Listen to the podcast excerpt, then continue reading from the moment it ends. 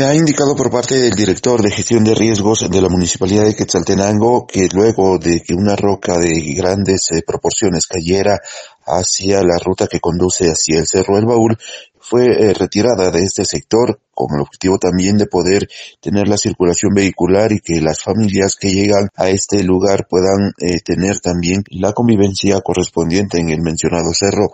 Sin embargo, también se está evaluando el que se puedan retirar algunos árboles mediante los permisos correspondientes con las entidades como el INAP y CONAP. De esta manera, evitar también poner en riesgo a deportistas o vehículos que transitan a diario por este lugar. Es Ronnie Álvarez, de Gestión de Riesgos, quien informa al respecto. Se nos alertó acerca del el deslizamiento de esta roca, la cual durante por lo menos este, dos horas estuvo obstaculizando el ingreso verdad de los vehículos y de cierta manera eh, a personas también a este espacio natural, el Cerro del Baúl.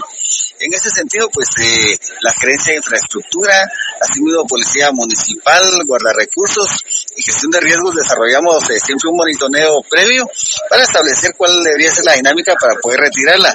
Eh, afortunadamente, pues la municipalidad de Quetzaltenango cuenta con la maquinaria a través de el equipo también conjunto de la dirección de drenajes y alcantarillado se retiró dicha piedra, ¿verdad? Para quitarla del camino y asimismo, pues la verificación, pues de momento pues no indica que exista algún otro riesgo de deslizamiento por el lugar. Sin embargo, el llamado es a que todas las personas que van por estas rutas turísticas naturales siempre tomen las consideraciones eh, del caso, ¿verdad?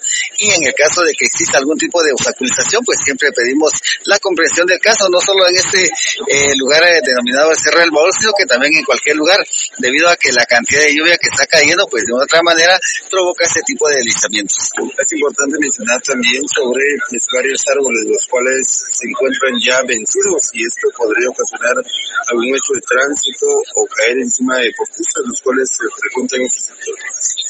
Sí, en ese sentido, pues también se ha hecho la evaluación, ¿verdad? De, para poder de otra manera eh, tomar las eh, medidas preventivas. Creo yo que en ese sentido eh, nosotros ya hemos eh, girado los oficios correspondientes, ¿verdad? Para que eh, se pueda contar con la licencia y pues de una u otra manera retirar estos eh, árboles que por el tiempo y por la edad que tienen, ¿verdad? Eh, ya no son aptos para estar en esos espacios naturales. La noticia siempre antes por sucesos de Stereo 100, Rubén Jocol.